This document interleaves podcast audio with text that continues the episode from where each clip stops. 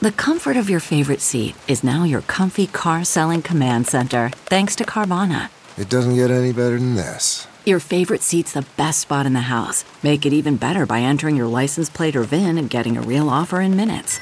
There really is no place like home. And speaking of home, Carvana will pick up your car from yours after you finalize your offer. Visit Carvana.com or download the app and sell your car from your comfy place.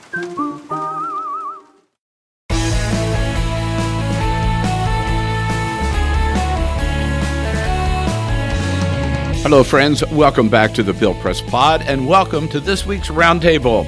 It's Friday, May 1, already seven weeks into the coronavirus pandemic, and we seem to be going in two different directions at the same time. Every day, the numbers get worse. As of today, this morning, there are 1,095,000 cases of the virus reported in the United States.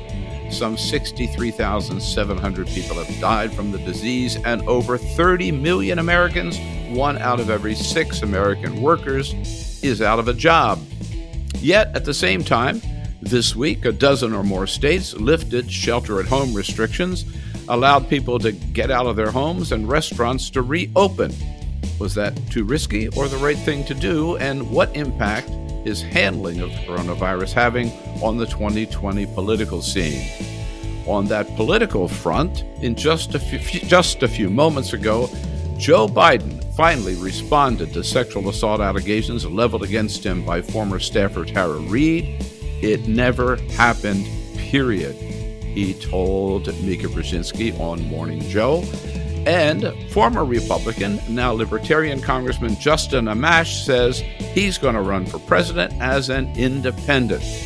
So much to talk about. Let's get right to this week's panel.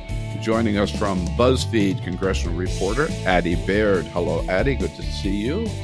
Hi, well, Bill. Good to hear you. We are, of course, uh, round round tabling, if I can and, uh, coin a verb, from home via online technology here. Uh, and Scott Wong joins us, senior staff writer for The Hill. Hello, Scott. Hey, Bill. Good to be with you virtually.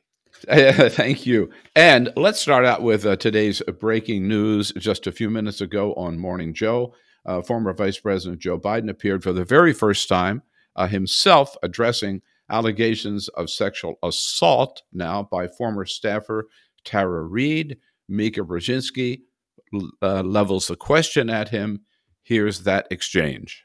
Did you sexually assault Tara Reade? No, it is not true.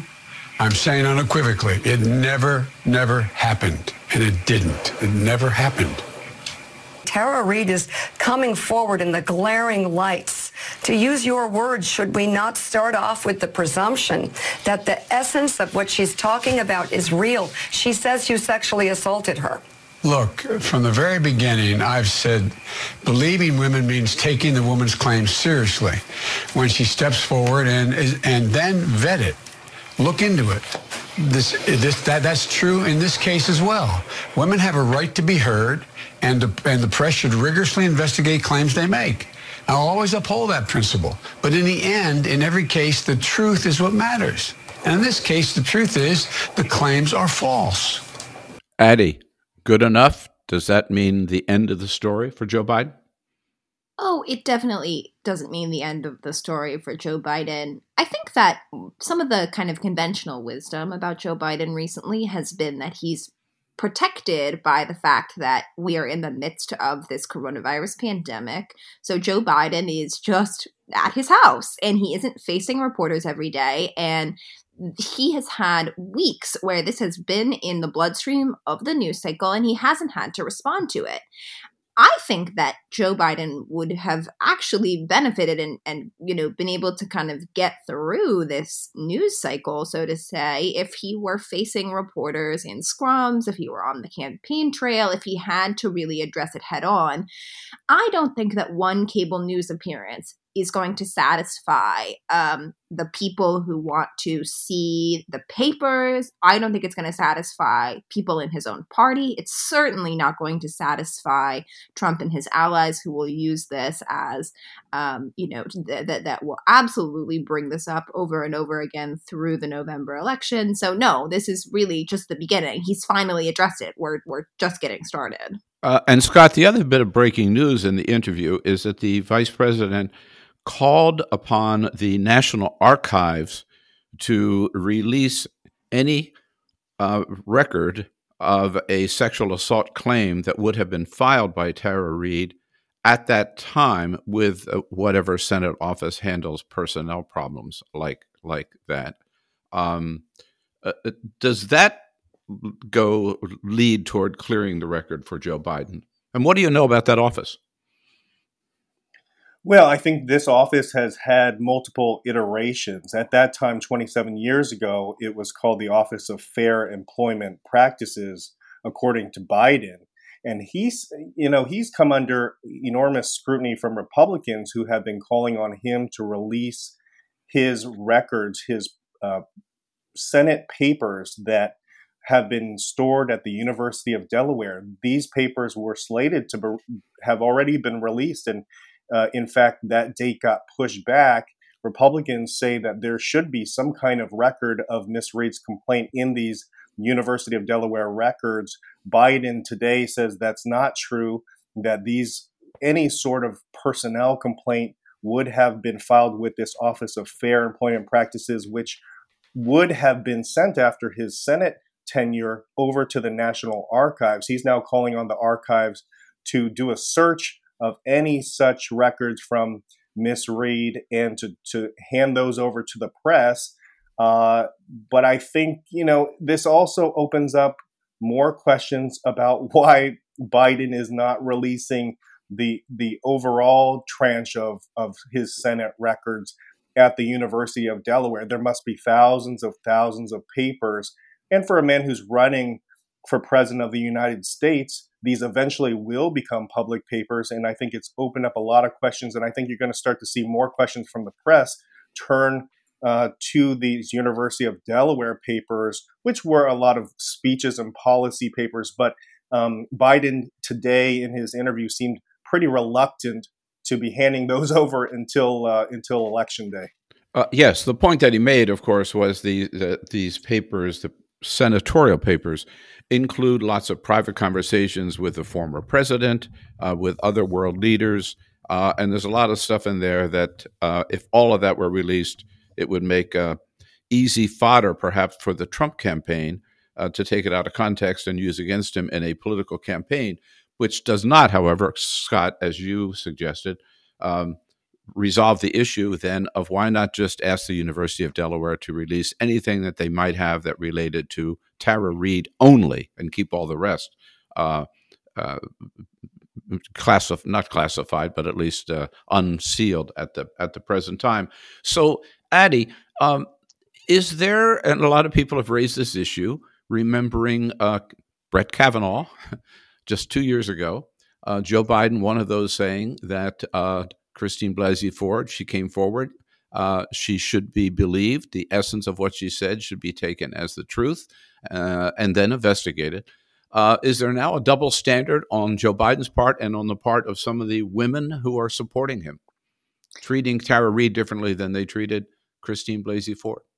I, I, honestly, I do believe that there is, and I was struck yesterday when um, Nancy Pelosi was asked uh, at her press conference about Tara Reade. She said, "I love the Me Too movement, but there's also due process." And it reminded me so much of the Kavanaugh um, hearings because Democrats were saying, of course, there's due process, but this is not a court of law. We are deciding whether this man belongs on the Supreme Court.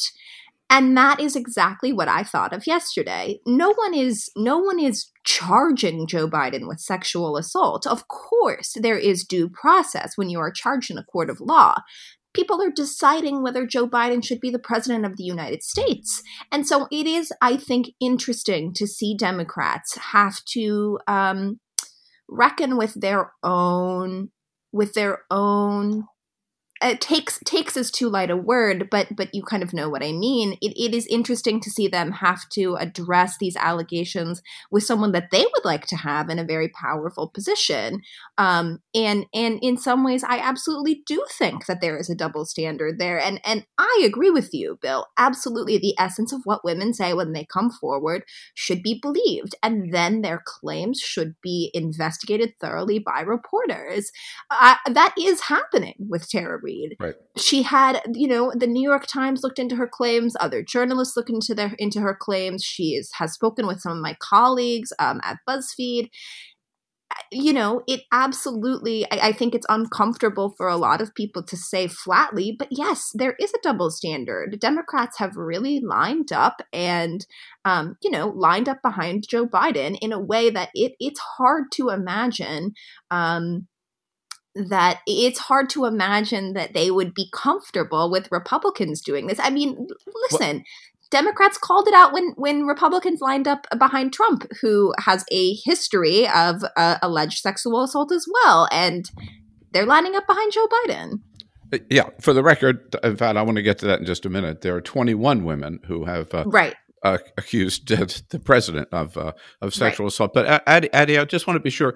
I mean, because Joe Biden said that this morning, and you would agree with him, right? That yes, every woman should have the right to come forward, and every woman should be believed, and then what she says should be vetted. He used the word or investigated, uh, and um, and then whatever happens is based on the facts. Right.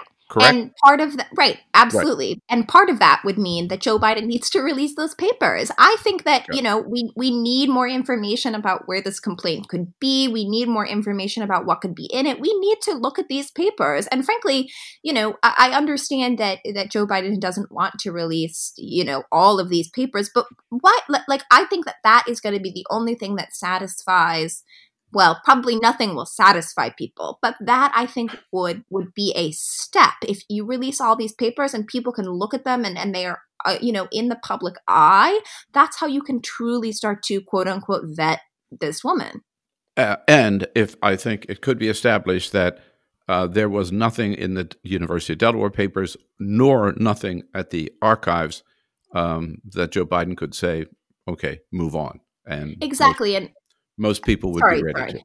Yeah. I was just going to say exactly, and and one of the things that's that's interesting is Joe Biden saying, "Oh well, it's not in the Senate papers. It's actually you know in this different office. It's in the archives." It's. I think that you know people are going to start saying we need all of them. Right. Uh, so Scott, um, back to the president. Uh, who will talk about anything anytime, it seems. Uh, he was asked about Joe Biden yesterday. Um, and uh, Donald Trump sort of identifies with the former vice president. I don't know anything about it. I, I don't know uh, exactly. I think he should respond. You know, it's uh, it could be false accusations. I know all about false accusations. I've been falsely charged numerous times, uh, and uh, there is such a thing. Uh, if you look at if you look at Brett Kavanaugh, this is an outstanding man he was falsely charged. So, but I don't know. I can't speak for Biden. I can only say that I think he should respond. I think he should answer them.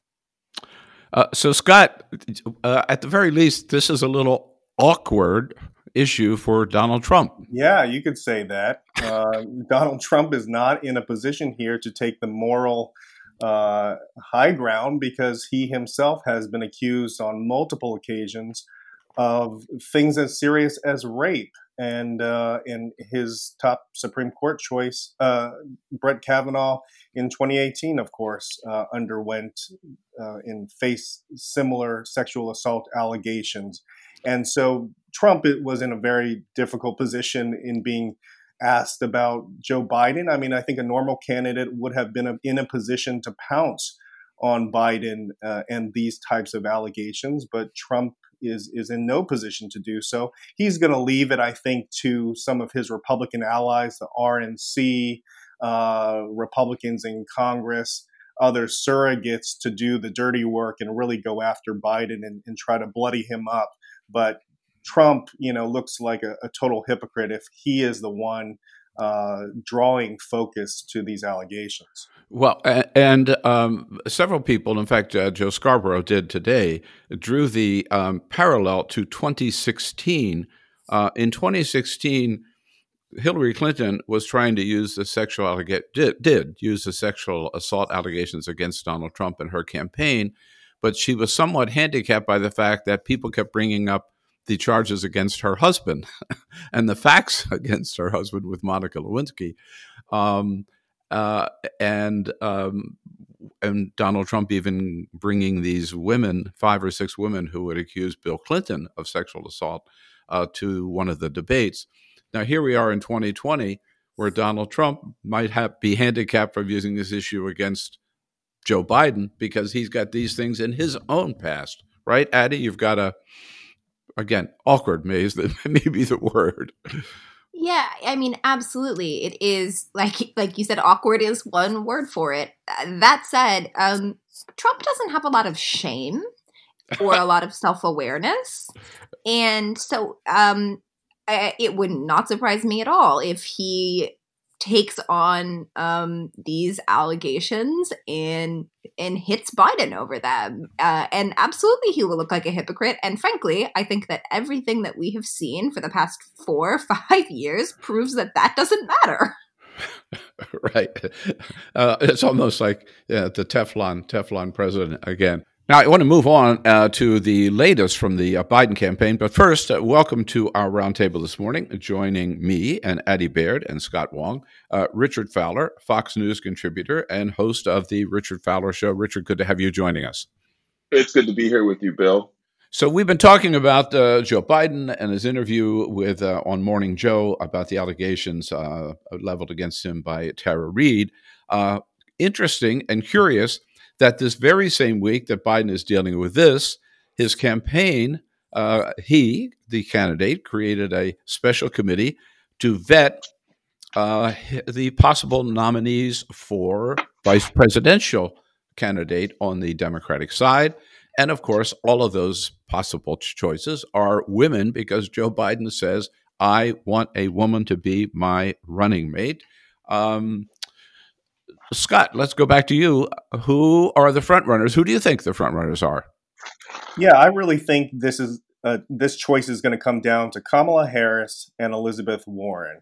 And I think uh, the Biden people and, and this new vetting team are going to have to decide uh, which which is going to energize Democrats the most. I mean, do you want a, a, a minority woman on the ticket like Kamala Harris, or uh, a progressive hero like Elizabeth Warren. And I think more and more people are are looking towards Warren uh, simply because she's somebody that can energize uh, progressives, energize that wing of the party that Democrats need to turn out uh, in a big way in in a general election.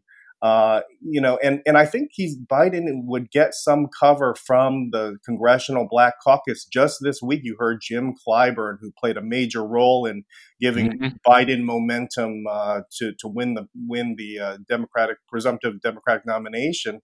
Uh, he said he didn't necessarily think that Biden needed to pick an African American on the ticket. So I think he's going to get a little bit of cover from uh, some Congressional Black Caucus allies and, and perhaps uh, lean towards Elizabeth Warren.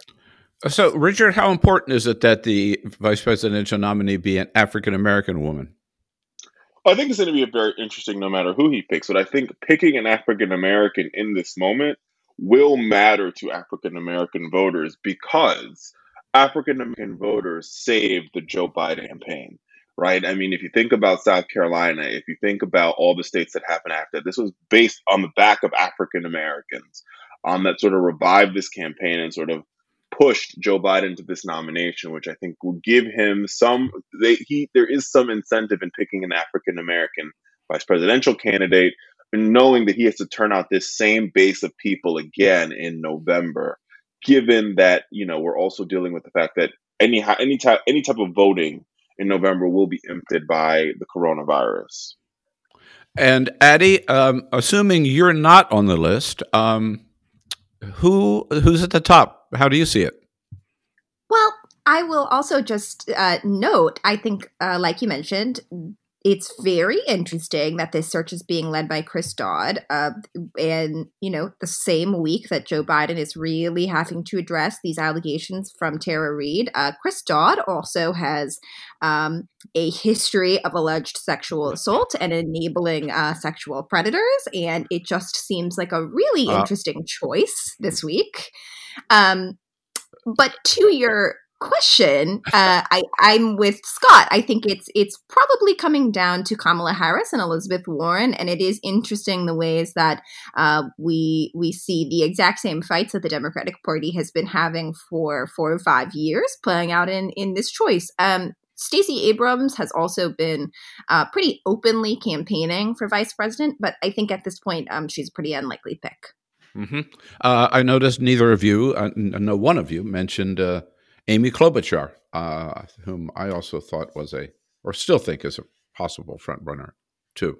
Would you all agree Amy would be a serious I, I, contender? I would, put, I would, not put her in a in a front runner status. Really? I think she, yeah. I thought she did a, a, fine job, but Biden already has those sort of uh, working class uh, credentials that will appeal to to Wisconsin and Michigan and Pennsylvania, right? I mean, he's the son of Scranton Pennsylvania. So I don't think he necessarily needs uh, those same kind of credentials from Amy Klobuchar, although I thought she ran a fine campaign. Um, and I, I, also will say to the to the uh, Af- appeal to the African American uh, question, uh, you know, Joe Biden energized African Americans, I think, more than anyone else on that debate stage. And so, uh, you know, imagine Biden up there with President Obama and uh, and Michelle Obama, I think uh, African Americans would get pretty pretty excited. Would would not necessarily need uh, to see somebody on that ticket. Okay, on that point, let's take a quick break here on the Bill Press Pod and our roundtable. Uh, continue our conversation and get back to the coronavirus that we are all dealing with. And our roundtable today brought to you by the United Food and Commercial Workers Union under the leadership of President Marc Perrone. The men and women of the UFCW, we think of them as uh, the clerks and all the people who serve us in our retail grocery stores, but so, and they are, and they are on the front lines in this pandemic uh, every single day. They're also on the front lines in our meat packing plants where hundreds and hundreds of workers have caught the uh, coronavirus uh, virus disease, and also where dozens and dozens have died. It is immoral, I believe, and so do the leaders of the UFCW, uh, to force these plants to reopen, to force these employees to go back to work without major changes in working conditions to keep those workers safe. Check out their website. We salute them for all the hard work they're doing here uh, in the middle of this pandemic. Check out their website for more at ufcw.org. CarMax is putting peace of mind back in car shopping by putting you in the driver's seat to find a ride that's right for you. Because at CarMax, we believe you shouldn't just settle for a car, you should love your car. That's why every car we sell is CarMax certified quality so you can be sure with upfront pricing that's the same for every customer. So don't settle. Find love at first drive and start shopping now at CarMax.com. CarMax, the way car buying should be. Okay, picture this. It's Friday afternoon when a thought hits you. I can spend another weekend doing the same old whatever, or I can hop into my all new Hyundai Santa Fe and hit the road. With available H track, all wheel drive, and three row seating, my whole family can head deep into the wild. Conquer the weekend in the all new Hyundai Santa Fe. Visit HyundaiUSA.com or call 562 for more details. Hyundai, there's joy in every journey. Okay, picture this. It's Friday afternoon when a thought hits you. I can spend another weekend doing the same old whatever, or I can hop into my all-new Hyundai Santa Fe and hit the road. With available H-track all-wheel drive and three-row seating, my whole family can head deep into the wild. Conquer the weekend in the all-new Hyundai Santa Fe. Visit HyundaiUSA.com or call 562 for more details. Hyundai, there's joy in every journey. What makes a life a good one? Is it the adventure you have? Or the friends you find along the way? Maybe it's pursuing your passion while striving to protect, defend, and save what you believe in every single day. So, what makes a life a good one? In the Coast Guard, we think it's all of the above and more, but you'll have to find out for yourself. Visit gocoastguard.com to learn more.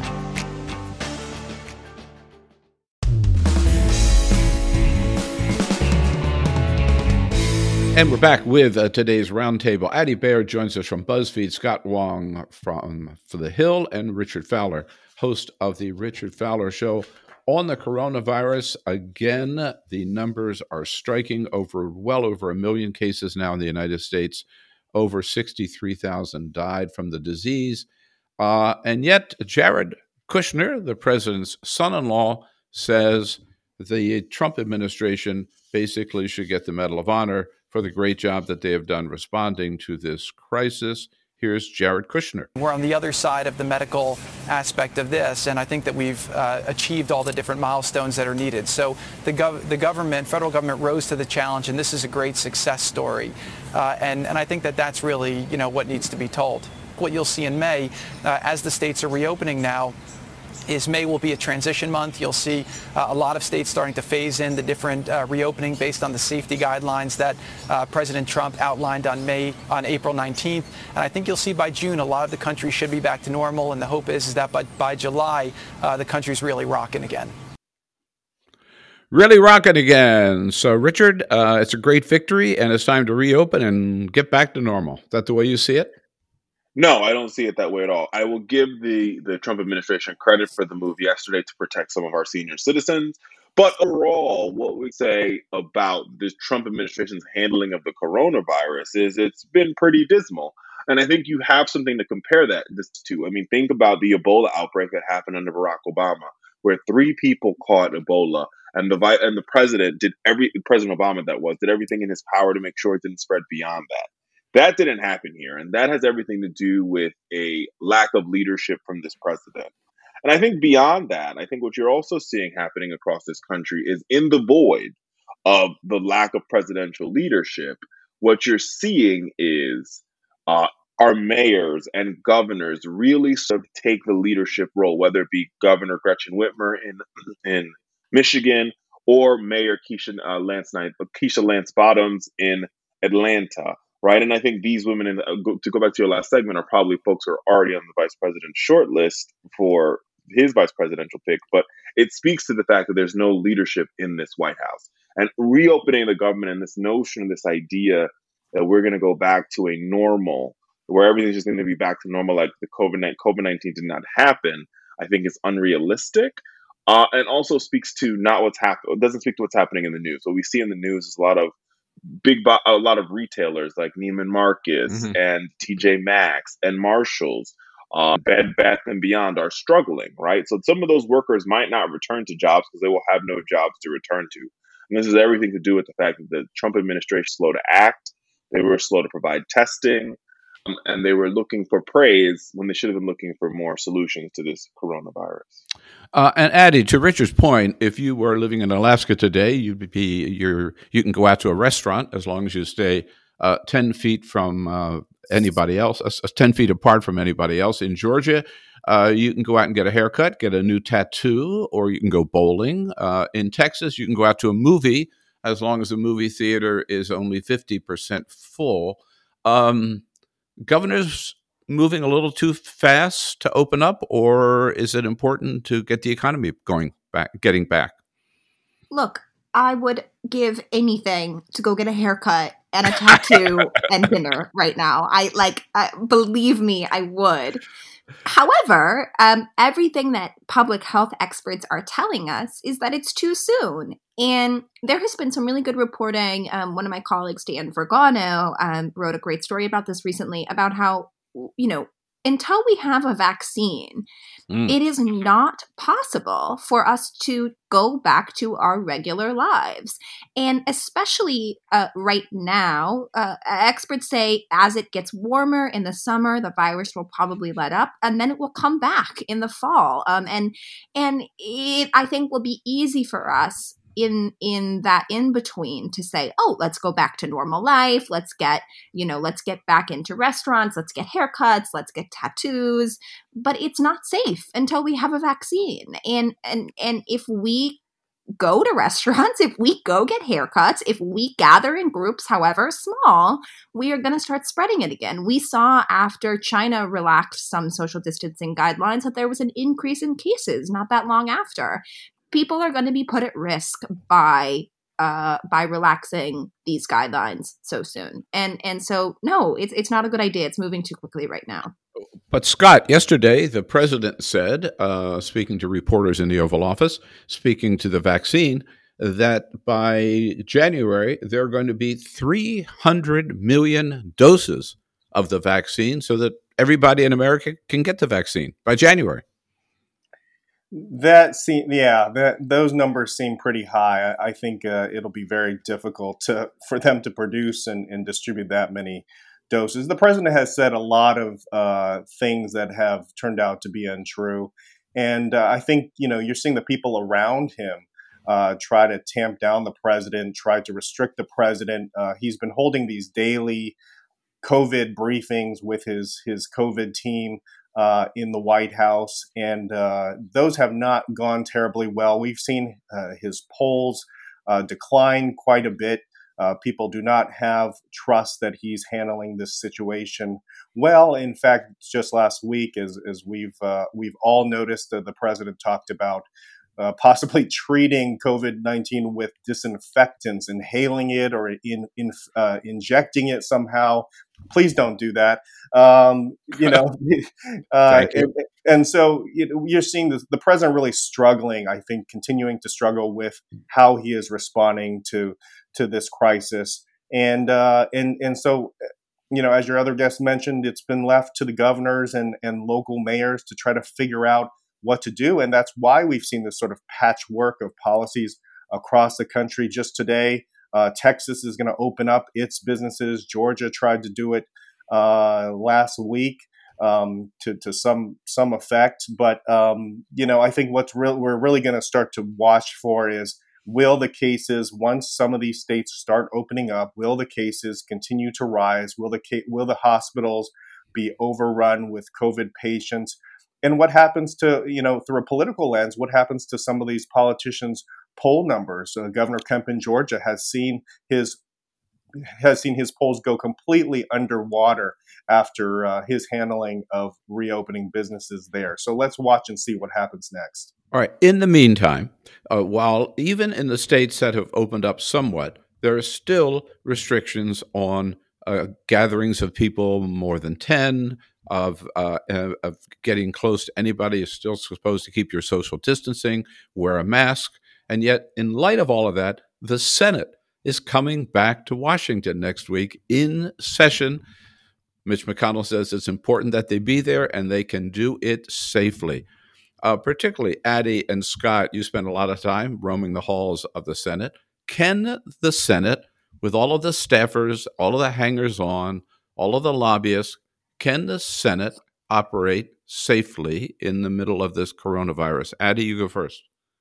Um, short answer, no, they can't. Um, the the um, House physician said yesterday that they don't even have enough tests to test every senator. The average age of the Senate is about 62, um, putting them squarely in a high risk um, in a high risk sort of zone um, for the coronavirus. Like you said, they're also um, bringing with them, you don't just have 100 senators, you have uh, dozens of staffers, you have, um, you know, you have the pages, you have the people who, uh, you know, man the gallery it's too many people. And and that is the fundamental thing that we are learning from experts. The biggest issue eh, the biggest uh, you know the biggest um, places that the virus can spread is people in closed areas together in larger groups. Um, i think it's going to be quite dangerous frankly. And um, there were some some house members originally the house was supposed to come back as well and then um, the house leadership decided against it and originally, you know, before before they decided to call off uh, the the House coming together, members were really really upset um, about about leadership calling them all together. And the House is, uh, you know, almost five times as big as the Senate, but it, it, on either either chamber, it's just too many people.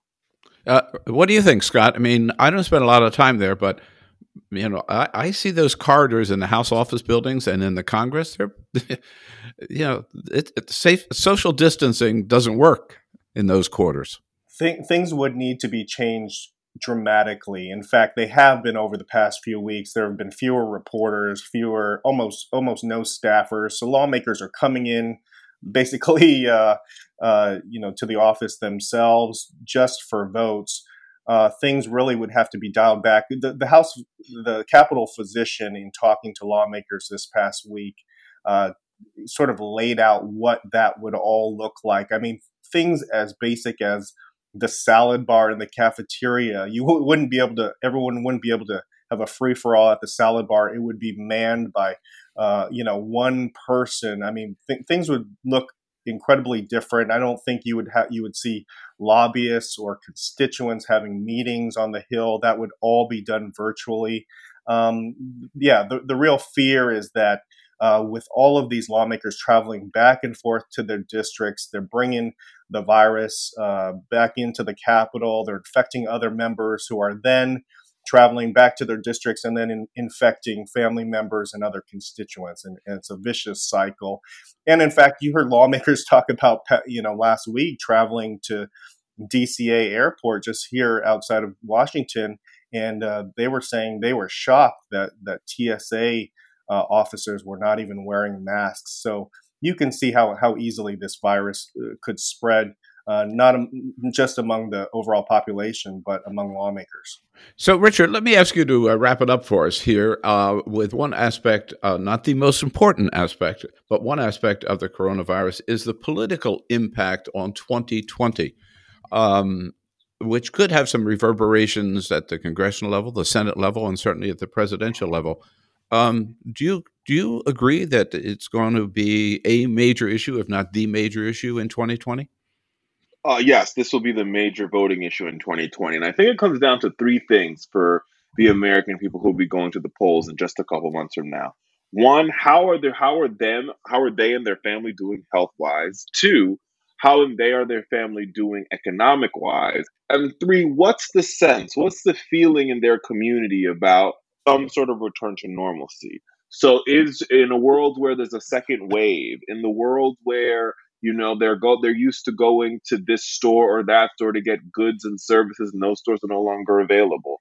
All of those will impact how folks will show up at the voting polls uh, and, i think that's going to be the determinant of what wins this election um, and it's going to be based on the president's performance. How well did donald trump and republicans do to ensure the safety the health and the economic and the economic vitality of, Amer- of the american people uh, and I think a lot of right now, if that election were to happen today, I don't think it would be a good election for the for the current president.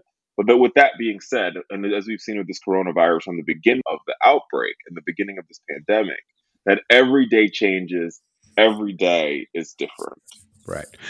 Addy Baird, Scott Wong, and Richard Fowler. Great conversation, guys. Thanks so much for being here today. Uh, but we don't don't let you go without a just asking you what really caught your attention this week. We call it the favorite story of the week, something that uh, at least you stopped and um, either had a chuckle about or took very seriously or said, oh man, wow, this is something. Um, Addy, let's start off with you. What, what's your favorite story? So, my favorite story of the week was a Washington Post story. Um, the headline on it was They got married in the middle of the friendliest street in town, and all the neighbors came to help. and it was just the loveliest, most beautiful story about a couple um, not far from where you and I live in the neighborhood, Bill, um, a, who got married in the middle of the street, and all of their neighbors came what out of their street? houses. What It's, um, street? The street was hang on let me pull it up i don't Okay. remember and now All i'm right. hitting the paywall on the Oh, post. Oh, that- that- that's right. but um it's It's, It's right got the most beautiful Eastern street, Market. most beautiful street in the world. Maybe East Capitol Street. I don't know. I'm just It, maybe. Um, no, actually, I think it's a little bit of a smaller one. At any Oh. rate, all the neighbors came out of the house and Oh. helped them um, get married, and it was just so touching. And there was uh, just the most lovely, lovely write up of it in the post, um, and it was absolutely my favorite story. It was so sweet and comforting and beautiful, and I feel like we're kind of missing that um, right now. It- it's it's good to see those positive human interest stories uh, at this time. Sort of, we need them. Uh, Richard, what caught your attention? So the story that caught my attention um, was a story. Well, it's all over the papers, but it was Pelosi's appointment of the commission that will oversee the two trillion dollar stimulus money. And I think the most interesting appointees to this commission is Majority Whip Jim Clyburn and Chairwoman of the um, House Financial Services Committee Maxine Waters. And the reason why you watch those two is because the impact of the coronavirus had such a disproportionate impact on African Americans. It'll be interesting to see Yes. how those two take on this role and what type of oversight they're they're looking to provide to the to this Treasury Department, to the IRS, the Small Business Administration, on how they doled out the money that went to small businesses and also the money that's going to the American people. And what we're seeing here is bigger businesses have claimed billions of dollars in sort of this PP this this paycheck protection money, whereas in small businesses, some of them are still waiting to hear back from their bank if they qualify for a PPP loan. Uh huh. Indeed, that's a very going to be very interesting to watch. And by the way, you know, we've already seen um, the way some of this money has been distributed has raised a lot of questions, and some of the big companies now are being asked to give their money back. Kind of embarrassing for Steve Mnuchin, the Treasury Secretary, uh, and Scott Wong. Uh, your favorite story? Well, hey, a, a little bit of good news. Uh, my wife and I, uh, Michelle and I welcomed a new baby into the world in the midst of this coronavirus pandemic. Wonderful, Uh, wonderful. Evan, uh, little Congrats. Evan was born on April 8th and just happens to share a birthday with one Bill Press. All right. I'm, God, I'm, that's I- so happy. I'm happy to share my birthday with Evan. let, let- let me tell a quick story real Yeah. quick. Uh, at the hospital, obviously a very unnerving experience because all the doctors and nurses are taking precautions. They're wearing face shields and plastic aprons and gloves. Um, my wife, giving birth, was immediately tested upon getting to Sibley, and uh, she got a COVID test back in three hours. Fortunately, uh, it was a negative test, but uh, somebody later told me after the fact. So you're saying if you want to get tested for COVID, all you have to do is to get pregnant and to give birth to a child. yeah, uh, uh, the difficulties I have heard from a lot of people about getting tested, including our good friend Hunter Walker. We'll have to pass pass along that advice, Scott. Very good. Um, well, I'm almost ashamed of my favorite story of the week, but I did find it funny, and uh, uh, so here goes. You know, we have heard um, a lot about businesses that have been very badly impacted by the uh, pandemic. Certainly, uh, big retail stores and grocery stores uh, and restaurants. Well, they're not alone. I mean, I am uh, currently rereading Gabriel Garcia Marquez's great novel "Love in the Time of Cholera." But apparently, there's not a lot, a lot of love in the time of the coronavirus because one of the industries that's been severely impacted by the coronavirus worldwide are manufacturers of condoms. Yes, indeed, not a lot of love in the time of the coronavirus. Uh, and the headlines that I saw on this story, uh, you can imagine people uh, let their imagination go wild. One headline was Condom Sales Go Limp. Uh, the other was Condom Sales Flaccid. Um, when this turns around and condom sales pop back up, I can't wait to see what the new headlines are going to be. So just leave it at that for now. uh, okay, Addy Baird from BuzzFeed. Thank you so much. Addy, how can people follow you? You can find me on Twitter at Addy S. Baird. At Abby Addy S. Baird. Scott Wong, thank you from the Hill. How do people follow you, Scott? Find me on Twitter at Scott Wong DC. All right. And Richard Fowler, the Richard Fowler Show, you see him on Fox News too. Richard, where do people catch up with you? It's the same on Instagram and Twitter uh, at Richard A. Fowler. At Richard A. Fowler. Thank you, Addy. Thank you, Scott. Thank you, Richard. And thank you all for joining us today. It's so good to have you on board for the Bill Press Roundtable. And we ask you to just do us a big favor if you haven't already done so. Please subscribe to the Bill Press Pod. Just go to wherever you're listening to this podcast pull up the Bill Press Pod, click on subscribe, and you are in. And then tell your friends to do the same. And please follow me on Twitter, as well as Addy and Scott and Richard. And I'm on Twitter at Bill Press Pod, at Bill Press Pod. That's it for this episode of the Bill Press Pod on our roundtable for today. Thanks for thanks again for joining us. Stay strong, stay safe. We'll see you on the next edition of the Bill Press Pod.